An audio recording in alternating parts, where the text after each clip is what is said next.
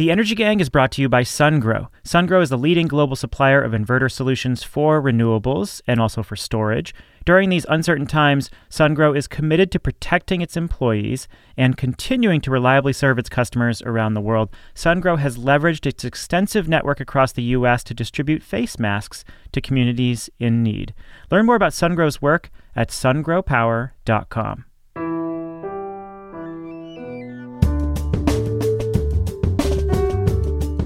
From Greentech Media, this is the Energy Gang, weekly debates and discussions about the fast changing world of energy. I am Stephen Lacey. I'm a contributing editor at GTM. Welcome to the show. This week, some hopeful signs amid the economic destruction. One is in the battery market. North Dakota, Hawaii, California, China. It seems like almost every day there are new battery storage projects unveiled in the hundreds of megawatts or even multi gigawatts. The deals are doing more than just providing reliability and stability and voltage support, they're actually replacing coal and oil power plants. Has the moment for baseload renewables really arrived? Then, coal generation in the US could fall by 25% this year. Overall demand for power will be down, and coal is taking a big hit. Meanwhile, renewable generation will continue to climb because it is simply the cheapest option. We'll look at the latest signs from leading research groups. Finally, Joe Biden's climate posse takes shape. We'll look at who's on the team and who will influence his approach. I got a posse of my own here. That posse is Jigar Shah and Katherine Hamilton. They're here with me to sort out the news. Uh, Katherine's in Washington, D.C. Well, she's usually in Washington, D.C. She's in Arlington, Virginia, in her lovely bedroom. Uh, she's the co founder of 38 North Solutions, and she is our policy politics expert and our storage wonk, too. So she'll help us out with today's conversation. Hey, Katherine. Hi, I'm glad that I know that we tape every Thursday morning, or I would not know what day of the week it is ever. Just kind of runs together anymore. Jigar is in Bethesda, Maryland. He is the co founder and president of Generate Capital. Hi, Jigar. Hi. Do you know what day it is? I do, but honestly, I think it's only because of uh, my Outlook calendar. Otherwise, uh, I would have no idea what day it is. it all runs together these days. Well, what a year it's shaping up to be for storage. Uh, manufacturing has taken a hit, and some projects are getting delayed for obvious reasons. Um, our analysts at Wood Mackenzie say that the coronavirus crisis will trim 2020 forecasts for battery installations globally by almost 20%, but they still expect it to be a record year. And the projects that caught our eye are not going to get built this year, but they do show the strength and resiliency of this market. A few examples here a coal plant in North Dakota is going to be replaced in part with a one acre battery array that uses a new technology capable of discharging for 150 hours. That's more than 30 times longer than uh, lithium ion batteries. Uh, the electric utility in Hawaii just awarded contracts for 16 projects that add up to more than 3 gigawatt hours of storage, and those will replace an oil fired and coal fired power plant. In California, Southern California Edison signed contracts for 770 megawatts of batteries, many of them paired with solar projects to replace aging gas plants. Plus, in China, more hybrid wind, solar, and battery plants are starting to emerge, and Wood Mackenzie expects rapid growth in batteries within China in the coming years. It's the country will lead Asia. This led Dan Finn-Foley, who is Wood Mackenzie's head of energy storage, to proclaim to uh, our journalists at Greentech Media the utility energy storage market is blowing through milestones faster than we can report them. For example, those SCE projects are together worth 200 megawatts more than the entire 2019 market, says Finn-Foley. So let's go through these. I, I, think we should focus on the bright, shiny objects first. What do we know about this Form Energy project? Katherine mentioned this at the end of a recent show. So, Katherine, what is Great River Energy? Who is Form Energy? and what kind of battery could emerge from this relationship? So, Great River Energy is the largest generation and transmission co op. And what that means is it generates and provides power under long term contracts to a bunch of member co ops, like 28 member co ops. And this is how a lot of the co op system is formed in the US, where there's small co ops that are often serving rural communities. They are very much about keeping costs low for their customers, and customers own the co ops. They are customer owners. Um, but then they sign up for long term agreements with these G&T providers um, because it does save them money in the long run. And a lot of these G&T providers we've seen have these long term contracts um, for old coal plants. and so Great River Energy is one of those G&Ts, and they made a decision a while back to shut down coal, a coal plant, Colstrip and they have been thinking about how are we going to backfill it and what are we going to use to do that and so they've certainly been deploying a lot of renewables and they just recently entered into this agreement with form energy and form is a startup um, led by Mateo Jaramillo, who came out of Tesla. He was the energy storage guru there. Yet-Ming Chiang, who is an MIT professor who has been really another brains behind storage, and Ted Wiley, who co founded Aquion, another energy storage company. And there are a couple of other MIT folks too, Billy Woodford and Marco Ferrara. And there it's just a team of incredible minds who decided to try to come at storage by thinking about it it as potentially being able to replace all of these uh, unco- non-cost effective coal plants. And so their technology seeks to be super cheap, long duration, um, non-toxic, something you would find everywhere to be able to, you know, put together a type of a flow battery that could just replace the footprint of any fossil fuel plant. So that is their goal, and that's what uh, Great River Energy has decided to take a bet on. Let's talk about the tech first and then the rural cooperatives piece second. Jigar, this is a battery we don't know much about, but they call it an aqueous air battery. What does that mean? Well, it basically in it it uses more abundant materials because what you find is is that the metals that Like they're water. using yeah, well, water, but also the metals that they're using are quite, um, you know, easy to find, and so it's aluminum, zinc, magnesium, etc. Right, and so, so what you find is is that they have this ability to use low cost materials, right, and they're able to um, store lots of energy. So when you think about this, and Mateo talks about this in his interview, um, the way that lithium ion batteries work is that you can actually charge quickly and discharge quickly, but it's the same amount of time basically to charge it as to discharge it. And so what you find is, is that with these batteries, um, it's around like sort of being able to constrict the nozzle and only making it one megawatt, right? Because you can imagine that you can make a lithium ion battery that's 100 megawatts in size, but only dispatch one megawatt at a time and then make it last 150 hours. Now, the problem with that, though, is it's a super expensive way to get a 150 hour battery.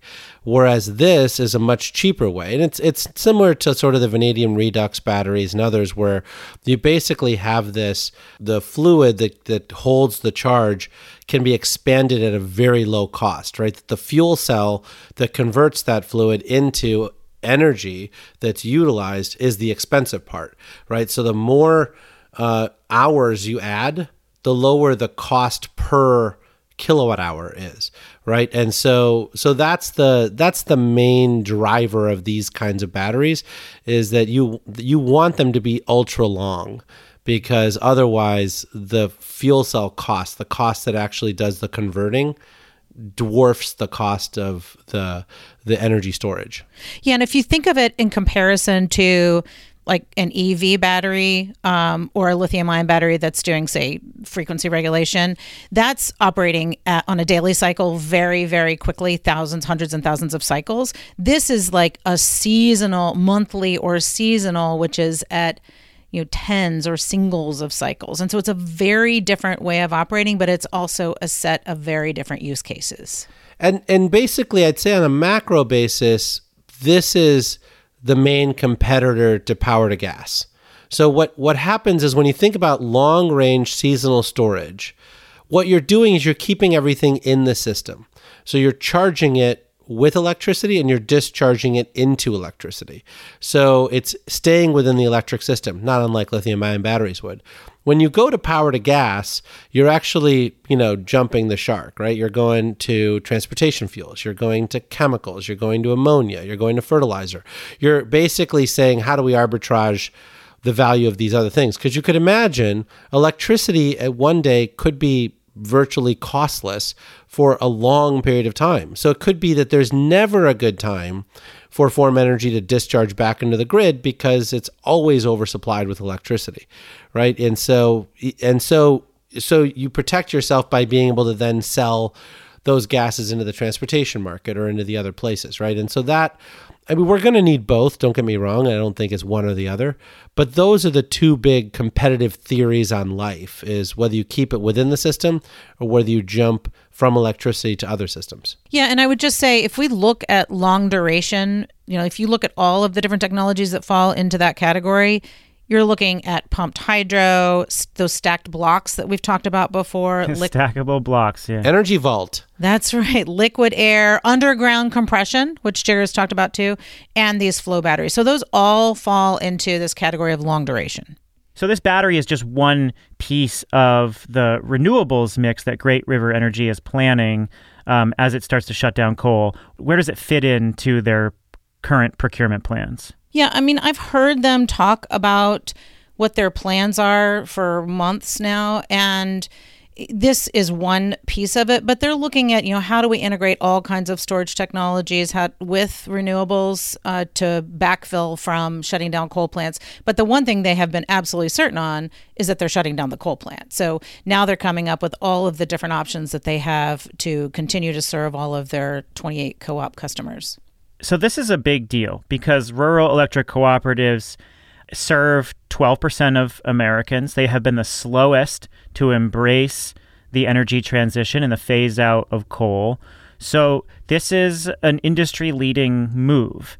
And the storage piece is also quite compelling. Mateo Jaramillo, one of the co founders, said it's important that the broader industry knows that this kind of thing is coming because if that causes regulators and other planners to pause and evaluate just how fast it's going to show up, then that's fantastic. And so, um, uh, John Farrell of the Institute for Local Self Reliance, in a piece um, written by Inside Climate News, said this is great news because a lot of these rural electric cooperatives learn from each other. And so, when one makes a big move, many of them often follow. Um, what is the significance of both the general renewables development and the storage project on this part of the electric power business? So I would just say one thing about the co-ops is that they because they're very pegged to the cost, they've always tried to figure out what's the cheapest thing for us to do. And I, I, wouldn't say that means that they've been behind on the energy transition writ large. In fact, they were some of the first to experiment with demand response using hot water heaters. And I think that's because everything is pegged to cost for them. And so when they had these big contracts to buy cheap power, that was for a long time coal. Now that coal has become uneconomic, they find themselves in positions of having to pay these enormous balloon payments and have all this debt to these big G&Ts and now the G&Ts are trying to figure out like how do we transition so that we can provide a better deal to our co-ops in the long run. So I would not characterize it as co-ops are necessarily slow. I just think that they have very different drivers from investor-owned utilities. Well, this is a place where I depart, though. I mean, I, I do think they've been slow. I mean, I've been working with NRECA for God knows, probably 10 years, which is the National Rural Electric Co op Association. And Joe Daniels from the Union of Concerned Scientists, who's written about this, has shown that co ops have been the places where consumers have systematically had to pay for bad mistakes on expensive coal plants for a long time.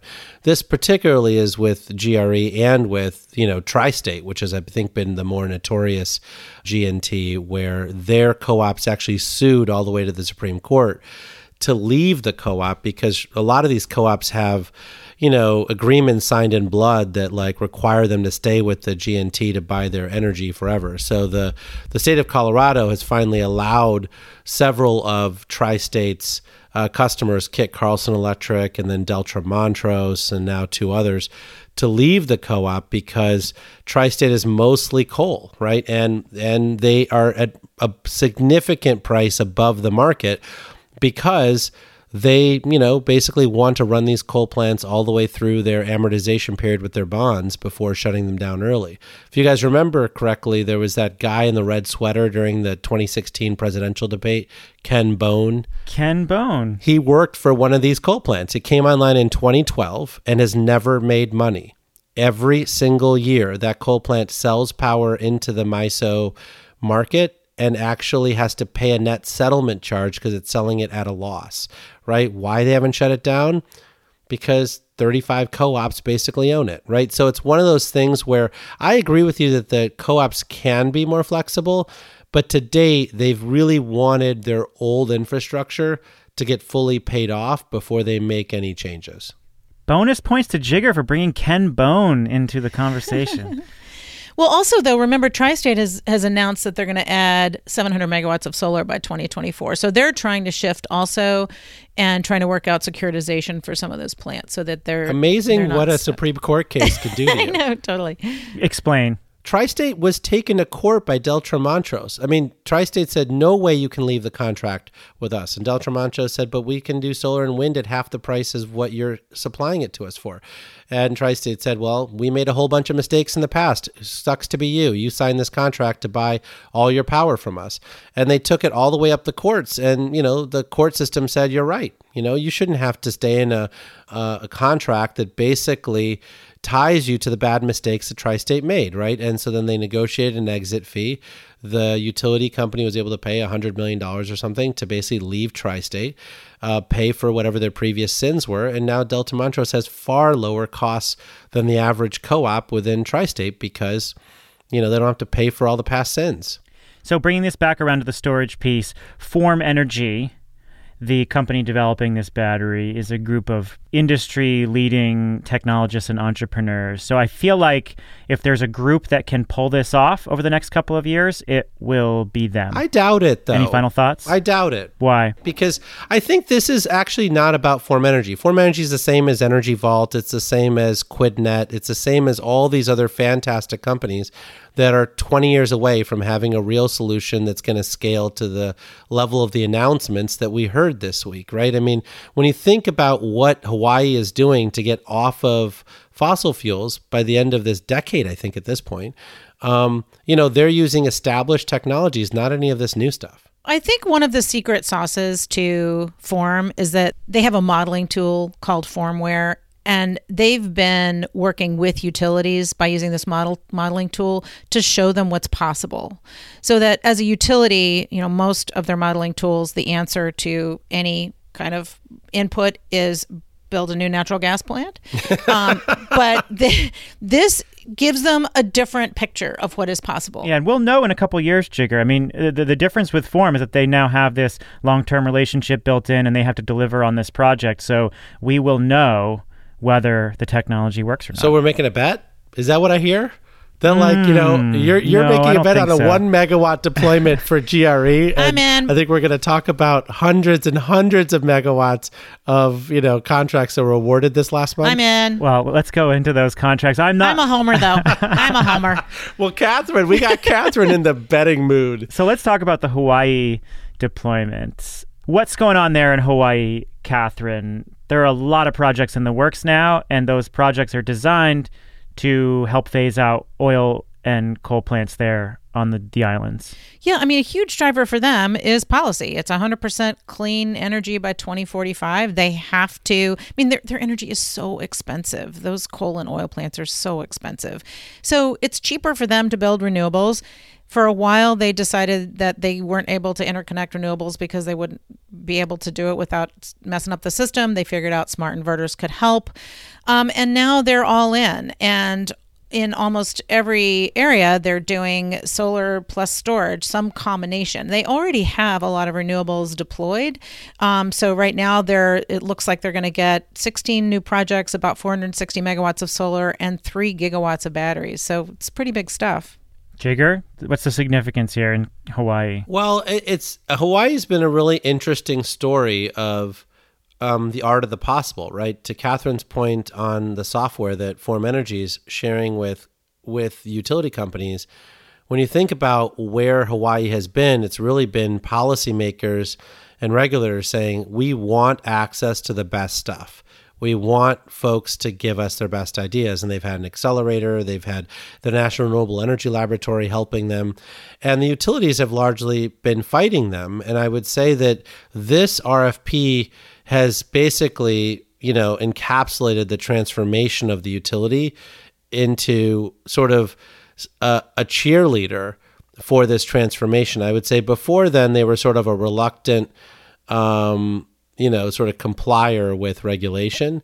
But today I think they're finally saying, you know what, this is in the best interest of our ratepayers, and we are going to figure it out for our shareholders. Does that also say something about the performance of batteries? Since this is a storage conversation, what does that tell us about their belief in the technology itself? I don't think it's about belief, right? Remember, like, you know, the battery in Australia that Tesla put in with a lot of fanfare over Twitter uh, has already paid for itself in less than two years, right? And so it wasn't like Hawaii didn't have this information four or five years ago. They were just very reluctant to do it. They were reluctant to pay for it. They just wanted the lowest cost possible cost per kilowatt hour from solar and wind farms that didn't have batteries associated with them. And they were just going to use their fossil generation to, you know, to compensate for the variability of renewable energy. I mean, people were pitching them storage four years ago. They just were reluctant to be the guinea pig on it. Now, you know, now that Australia and others have proven that it works and actually pays for itself rather quickly, they've now said we can be the 18th person to deploy it. Coming up, some mixed signs for renewable energy. First, a quick word about SunGrow, our supporter of the show. SunGrow is responsible for the inverters behind many of these new hybrid power plants. And SunGrow is also very serious about keeping its employees safe and keeping projects delivered on time in a safe manner during the COVID 19 outbreak. When the company realized the severity of the current outbreak, it put together a task force to facilitate decision making in the face of uncertainty.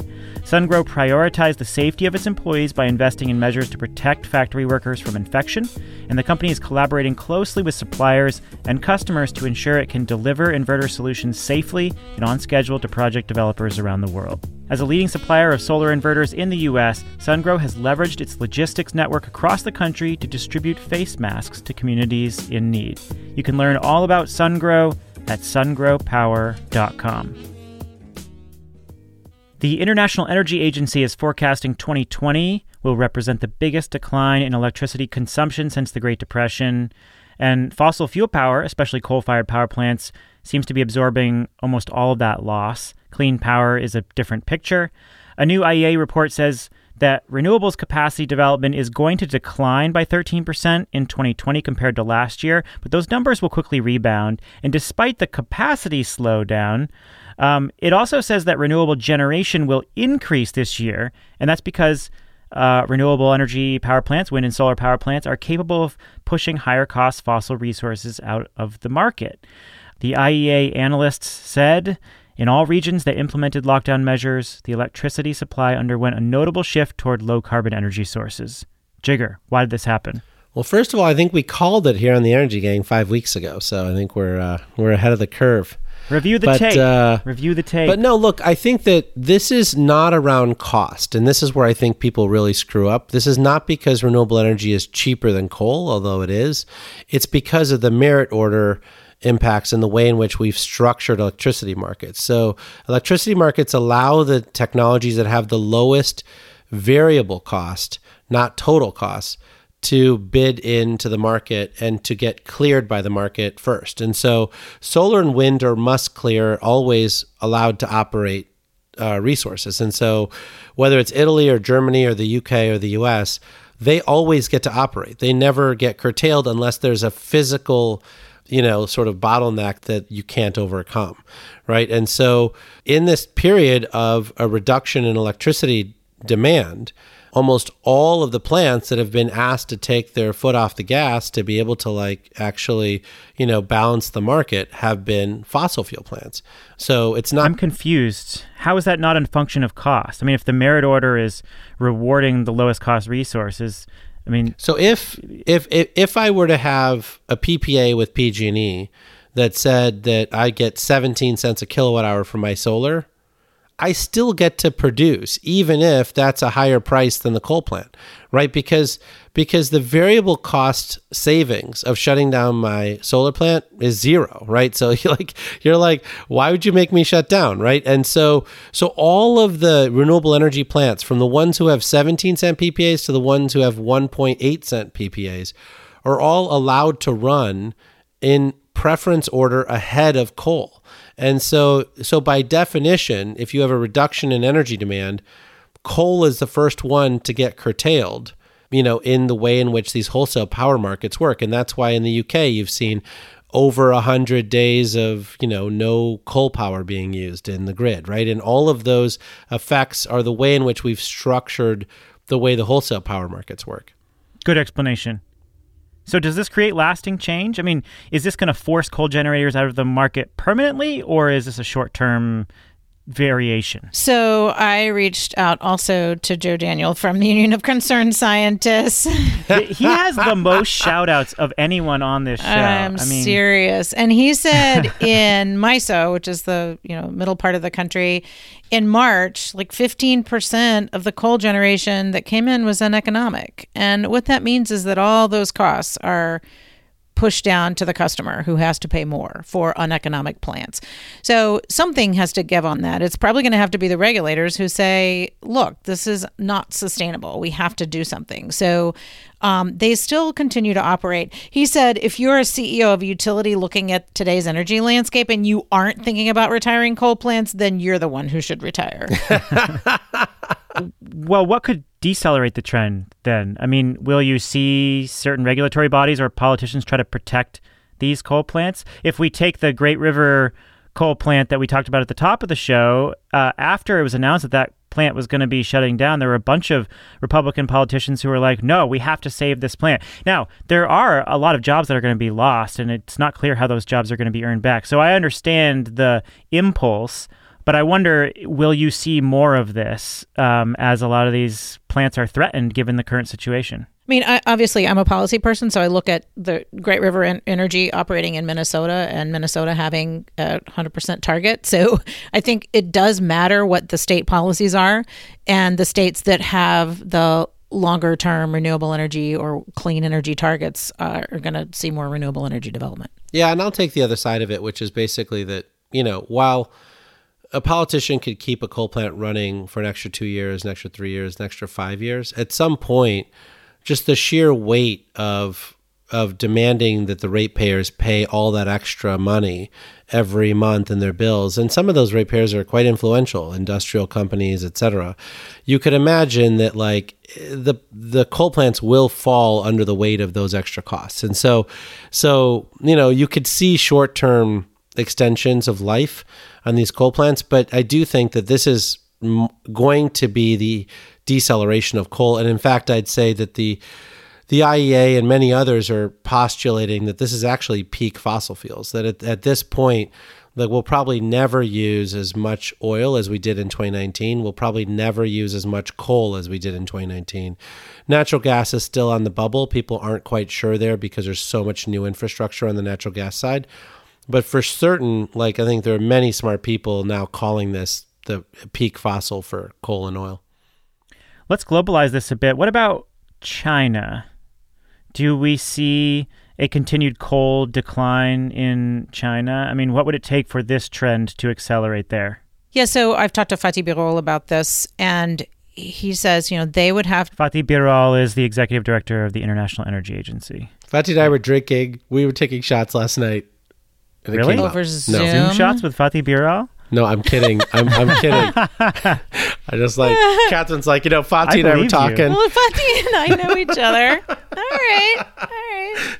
So, Fatih Birol, who is the head of the International Energy Agency, and as we've talked about him before, is quite influential in, you know, deciding what the global markets might look like. And he has said, you know, coal, China would have to be okay with having stranded assets and closing all of those plants that they've been building before the end of their useful life. And that may end up happening. I mean, the air quality is a huge issue for their populations. And I think the population is now seeing what it's like to not have a lot of that air pollution. And uh, that, in and of itself, could cause a rethinking of some of those coal plants. Yeah, it's a it's a mixed story um, across Asia. So India has really poor quality coal, right? For them to really maintain their coal plants, they have to import coal from Mozambique, Indonesia, um, Australia, et cetera, right? And that stuff's expensive. And so, so it's a pretty easy thing for India to say, yeah, we're going to get rid of coal as soon as we technology, you know, the technology allows us to do so, and the construction firms can, you know, build more solar and wind projects because for them, you know, like they're importing the coal anyway, and so it's like, okay, we reduce imports of coal, we, um, you know, increase uh, local energy. For the Chinese, it's much more difficult because the Chinese have super optimized coal delivery systems, right? You're talking about a cost plus system where they have coal plants right next to coal mines. They've got, you know, huge, expansive rail infrastructure that they built for this coal, they can ship a lot of this coal for less than six dollars a ton directly to coal plants, right? As opposed to market prices here in the United States of $45 a ton from West Virginia coal and, you know, 14, 15, $18 a ton coal from Powder River Basin. So you're talking about super cheap coal um, in China. And so it's it's unlikely that you're going to have China um, let that coal just sit in the ground and never get burned. But you could imagine China saying, as Katherine's pointing out, that all incremental new uh, demand is going to come from cleaner sources because of air pollution concerns and other things. So, what about projects that are going to take a lot longer to develop, like offshore wind projects, geothermal, hydropower? How might the COVID crisis impact those industries? Jigar? So, I mean, I was talking to Orsted uh, this week, and they're the one who have a lot of the uh, offshore wind projects off the east coast of the United States, and they're they're running you know without any delays. I mean, there's there's some delays obviously out of the Trump administration around getting um, some of the the approvals that they need, but in terms of their intensity around raising capital and getting folks to sign power purchase agreements, remember we have this huge deal that we did in Virginia where, you know, Dominion is going to rate base a lot of that offshore wind. You've got uh, New Jersey and New York fighting for who's going to bring their offshore wind online first. And so it, they don't think that there's going to be a lot of delay here, particularly because remember the way offshore wind works is this is very high capacity factor energy, right? You're talking about 60%, 65% of the time the wind is blowing and and and it's blowing exactly when um, the Northeast cities need it, right? So in the wintertime, in the wintertime, you're talking about an average wind speed of 20, 30, 40 miles an hour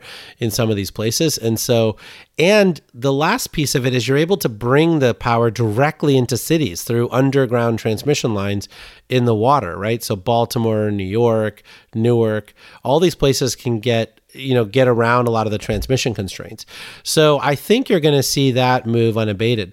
On the geothermal side, you're going to have a huge uptick in projects that start because of policy. So the the way that the tax credits work in um, the geothermal space is that they have to be under construction this year, or else they don't get access to the tax credits. And so, Ormat has five big projects that they're going to be starting in the United States. I think Fervo Energy's got some projects they're starting, and so I think you're going to see a lot of projects get started in that vein.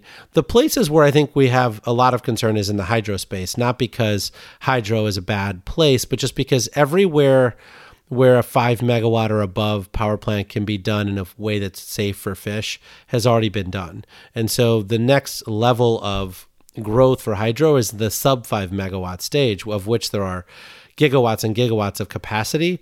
But the economic model hasn't been figured out yet there. So FERC has figured out how to streamline permits. There's a lot of cities that have old dams that can be repaired. And you see people doing it. But when you talk to Eagle Creek or Cube Hydro or some of these other players, they mostly find these projects to be annoying and they really just think that the overhead costs of dealing with them are hard. And so my sense is is that it's there's actual real work that has to be done by policymakers to figure out how to get small hydro kicked into high gear. Yeah, and I think institutions, universities, campuses might be looking at that with a little more seriousness than the big developers.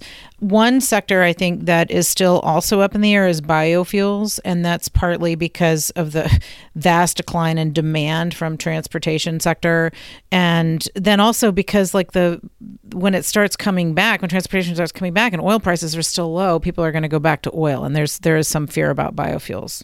Let's finish up the show with some election news. Uh, a big development in our corner of the political world. Joe Biden is giving his clearest signal yet on climate. He joined with Senator Bernie Sanders to unveil a new climate task force, bringing together leading progressive voices like Congresswoman Alexandria Ocasio Cortez and the Sunrise Movement's executive director Varshini Prakash. Uh, together with moderates, you know, government veterans like former Secretary of State John Kerry and former EPA head Gina McCarthy. One consultant called it a climate dream team in a story from Inside Climate News. Already, a lot of youth voters who shunned Biden are coming around on him. So, what will this task force accomplish in terms of agenda setting and setting the political tone? Katherine, who is on this task force? So, just uh, to back up for one second, there are a number of task forces that Biden and Sanders decided to pull together on a bunch of topics to try to pull all of the factions of the Democratic Party together. So, there's one on education, one on criminal justice, one on healthcare, immigration, economy, and then this is climate. So, other members besides AOC and John Kerry, and I wouldn't say John Kerry is necessarily moderate. I mean, John Kerry negotiated the the Paris Accord. So he's really been a leader on climate for a really long time. He's just been doing it for a long time. Um, Kathy Castor from Florida is a congresswoman who ha- who chairs the Select Committee on the Climate Crisis. She's been a great leader on climate change and in trying to think through policies. Uh, Kerry Duggan um, is from Detroit. She was in Barack Obama's task force and on Detroit and, and is a venture capitalist. Catherine Flowers is the founder of the Center for Rural Enterprise and Environmental Justice from out of Alabama. And then, as you mentioned, Gina McCarthy. And then also Representative Donald McEachin from the great Commonwealth of Virginia, who represents Richmond and has sponsored several um, environmental justice pieces of legislation, but also is the lead on the renewable portfolio standard. So uh, McEachin has been great on that. And this does seem like a group of people who are serious thinkers who understand how things work, how the government works, how politics work, but that can also bring some fresh ideas to the table. So, what's Biden trying to do by bringing these folks together, Katherine? Well, he needs to have some fresh ideas. We can't have incrementalism that we we've had previously. This is a whole different way of getting voters energized and getting good policy put into place. So there are a couple of different things. One is what is the policy you're going to put forward that is going to make a difference on climate change? And the other thing is how do you energize people not just anti-Trump, but how do you energize people into a positive agenda that will get people out to vote, that'll get people to register to vote, get new voters in, and um, really you know turnout for the election. I didn't get my task force invite. Did either of you? it's in the it's in the mail. In the mail. uh, Jigar, what what uh, what will these task forces accomplish? I mean, does this mean that we're going to see new stuff coming out of the Biden campaign? Yeah, color me skeptical. Um, I think in general, the way this kind of stuff works is Biden says, "I have to deal with Sanders." Sanders says, "Here's what I need from you." Biden says, "Great, you can rewrite the Democratic platform, which doesn't mean anything." And like I and I get to not change any of the core people on my climate team. And so we'll see. Like, you know, like I think this whole notion that this is the new Biden team is ridiculous, right? The, the Biden team has been Heather Zichal, Ernie Moniz, those people are still the Biden team. And to the extent that those people are going to see religion out of this task force, that would be awesome and that could happen. Like that's why presidents put task force together. It's like a third party. If it comes up with good stuff, they say great. If it doesn't come up with good stuff, they make sure no one hears about it again. And so, you know, like that stuff could happen. But the notion that like this is like a clear pathway to Biden coming out with, you know, the Jay Inslee plan is not true. You're such a contrarian. I mean, there's contrarian. I mean, I, this is like this is like what everyone on the inside is talking about over here. Like pretty much every person that I talked to that worked on Inslee's campaign and then Warren's campaign is saying Let's see what it comes up with. They're not saying, "Oh my God, like this is the second coming of you know like Sheldon Whitehouse." They're saying this is like you know like a good step in the right direction, and we'll see whether it actually turns into Biden's leadership on stimulus bills. Like, remember, none of our stuff is getting into any of these stimulus bills. The message bill that Nancy Pelosi put out, some of this new stuff. I have no idea when 1603 or direct pay is coming up for us, right? Is Biden going to actually utter those words out of his mouth on a public stage? We shall see. Same bat channel, same bat time. Okay, that's that's fair. I mean, that's fair. We don't know exactly what this will mean in terms of policy pronouncements. But this has a real political benefit for Biden. I mean, look, we know behind the scenes. Which I acknowledged. He, he, I acknowledge right. that he's co opting the Sanders people. He's giving them something to do. He's told them that they can rewrite the Democratic platform, which is not nothing. But it's not to say that he's actually signaling yet that he is going to be a champion on these issues in ways that he hasn't been in the past. Well, he did say he would rescind the cross border Keystone pipeline permit. So which is another issue that I almost don't care about. Like this is what I'm saying. Like this is where the environmentalist and clean energy people start to deviate. I never cared about Keystone, and we can go back into the annals of Energy Gang podcast to talk about it. Right? What I care about is that we have technology companies who have proven that their stuff is actually cheaper than the incumbent systems. But yet, because of inertia, we're not able to deploy at speed and scale. We are facing down climate change right now, and I want to know whether we're going to get our stuff passed. Remember, we didn't get any of our extenders or other things in the December legislation that got that got done last year, right? So we're waiting on energy storage tax credits. We're waiting on all these other things, right? And so, look, I mean, I get it. Like, you know, we're going to come up with a great five year plan. But am I going to get paid next week? We'll see. Of course, that stuff is going to get passed under a Biden administration. I think that's all bread and butter stuff for the Democratic Party. If the if the Democratic Party doesn't win the Senate back and Biden wins the presidency, I don't think this stuff happens automatically. Oh, totally. Mitch McConnell will stop anything. He did the same thing during the Obama years. I am particularly hopeful um, because R.L. Miller from Climate Hawks Vote is now a delegate at the Democrat. She is Demo- awesome for the DNC, and she's going to really push the party. I she's think going to give the DNC good. a headache. Well, remember that's like, fine. RL is that's a really thing. yeah, yeah. No, I'm not saying that in a derogatory way. I'm saying she's going to push it hard. No, but RL is a good example, right? So RL was the person who led the charge to ban fossil fuel money by the DNC, right? In that vote. And remember, like eight weeks later, Perez reversed that decision and said, no, we kind of need the fossil fuel money. And so this is the battle within the Democratic Party. And I respect the battle. I think Biden is a fantastic candidate and one that I think that clean energy people should look to as the presidential candidate they should probably vote for.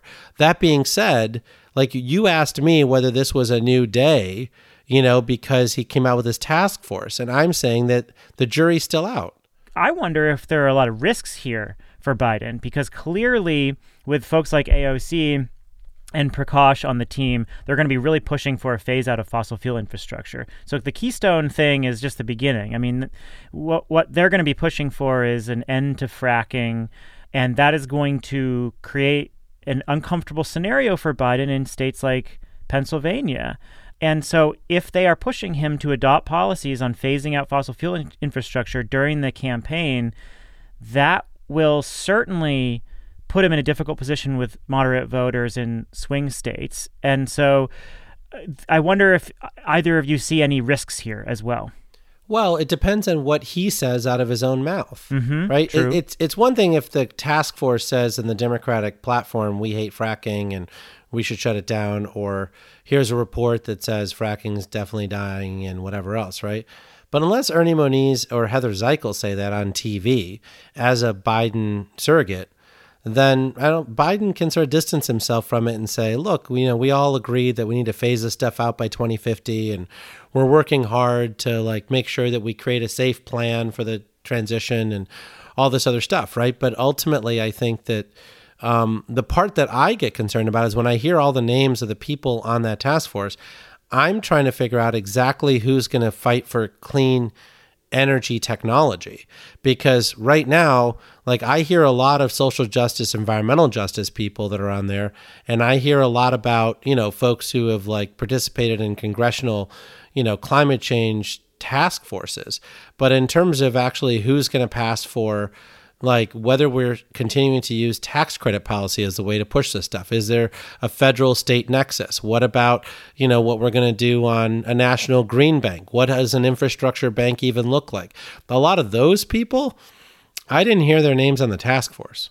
Well i do think so don McEachin is leading on the federal renewable portfolio standard. So i think he can speak to that, and he's been very supportive of, of all the Virginia clean energy work. So I think that brings some of that to the table, and Kathy Castor too. Uh, so I think anybody who has constituents and who hears from all of us in the clean energy sector uh, will be able to bring that to the table. How about some free electrons now? Katherine, what do you got for us? Yeah, so I just discovered a new newsletter um, that comes out twice a week. It started mid April and it's called The Long Game and it's out of Politico. It's Catherine Boudreau and Nick Juliano who kind of compile stories on not about clean tech or clean energy or climate, but about sustainability. And to me, this is really helpful because I don't know as much about sustainability. And this pulls in a lot of really interesting reports. Um, this last week, they talked about how people are using public transportation. They talk about um, you know ride share and electric bikes, how the bike industry is growing. They talk about the Global Reporting Initiative coming out with guidelines on waste to help the circular economy. So I thought that was really interesting. It's called The Long Game from Politico. That's cool that Politico's getting behind that. I mean, they've typically focused on hard energy topics. So that's a that's an interesting shift. Yeah, and you can subscribe for free. Jigar, what do you got? What's your free electron? So NPR put together a pretty interesting analysis around um, air quality in March and April. And um, interestingly enough, they showed that while you know air pollution is down, it's down about 14%, and I would have thought it was down even more. Not that we should you know cry about 14%. 14% is a big amount. Um, and the reason why it's only 14% is that passenger cars have just gotten so clean that it's really the truck traffic that causes most of the local air pollution. And trucks have been running unabated because of, you know, like Amazon shipments and whatnot, right? So what you're finding is that actually we need less electric vehicles and more electric trucks. So my free electron is nothing. I literally have nothing. I had a nightmare last night that I was called on for my free electron and I didn't have anything because I have no oh. time to do anything else besides like, you know, make podcasts. So like I'm just sitting here reading IEA reports and talking to people and doing interviews, but like I'm not consuming any popular culture. I'm barely even consuming any other news right now. Not reading any books. Um, I see that TV watching is way up, and we're running out of TV programs because the production pipeline is is so constrained. But like I haven't watched anything, and so I had this nightmare last night that like I had nothing else to talk about besides work. So that's where I'm at. And today is what day day 69 for us in quarantine. And I have been doing quite well actually mentally throughout this process, but this week has been one of the hardest weeks for me because um, we did have the TV on the other day, and my wife was watching this show where some kids who were college age got together and were having a glass of wine in a room, and it just like triggered something in me about my previous life and how I used to have social relationships, and for some reason, my mental state has just dramatically shifted this week. And anyway, I wanted to share that because I'm sure that many people have gone through a number of different cycles throughout this whole thing, and and that's where my head is at these days. That's so funny because I was in a big funk yesterday because I could not find a moment to be alone. Like there's a th- there's a thing where you're in quarantine, but if you have a family and a lot of people and an animal, it's like somebody is always there. And uh, yeah, I was like in the opposite place where it wasn't that I wanted to be social, but I wanted to be by myself. Yeah, my and my productivity is way down. Right, I just find that like I'm working weirder and longer hours than ever, right? Because you know having uh, Dylan in the house all day, um, you have there's a lot of stuff going on there, and so now I'm starting to work at like 8 p.m. and then working until midnight or one in the morning, and then you're up again at seven in the morning because he wakes up, and so. I, you know, like I don't think this is the uh, the vacation everybody thought it might be. I don't know how many people thought that. Uh, I, will say on the positive side, I have uh, my daughter just turned 10 months the other day, and it has been oh. so much fun spending way more time because she's at this really key developmental phase where she's just taking leaps and leaps every week. And so without childcare, we get to spend co- our time constantly with her. And that is so fulfilling to watch. And the connection has been way stronger than it might otherwise have been. So that is very much um, the most positive story coming out of our household right now. It's, it's really been a lot of fun. But it's been it's been a weird week. Let's let me just tell you. Yeah, so your kid may not be free, but she's an electron. That's right. you should you should uh, you should look up on YouTube uh, the baby crawl race. It's fantastic. She she's gonna love it. All right, I'll go check it out. And that's gonna end the show. Thank you both so much. Jigar Shah and Katherine Hamilton are my co-hosts. We've got Ingrid Lobet with us as well in the background. She is our senior editor. Thanks, Ingrid. We are a co-production of Postscript Audio and Greentech Media per usual, just find us on social media and send us some some ideas or responses to this show, and uh, give us a rating and review anywhere you get your podcasts. This is the Energy Gang, weekly debates and discussions about the fast changing world of energy. We'll catch you next week.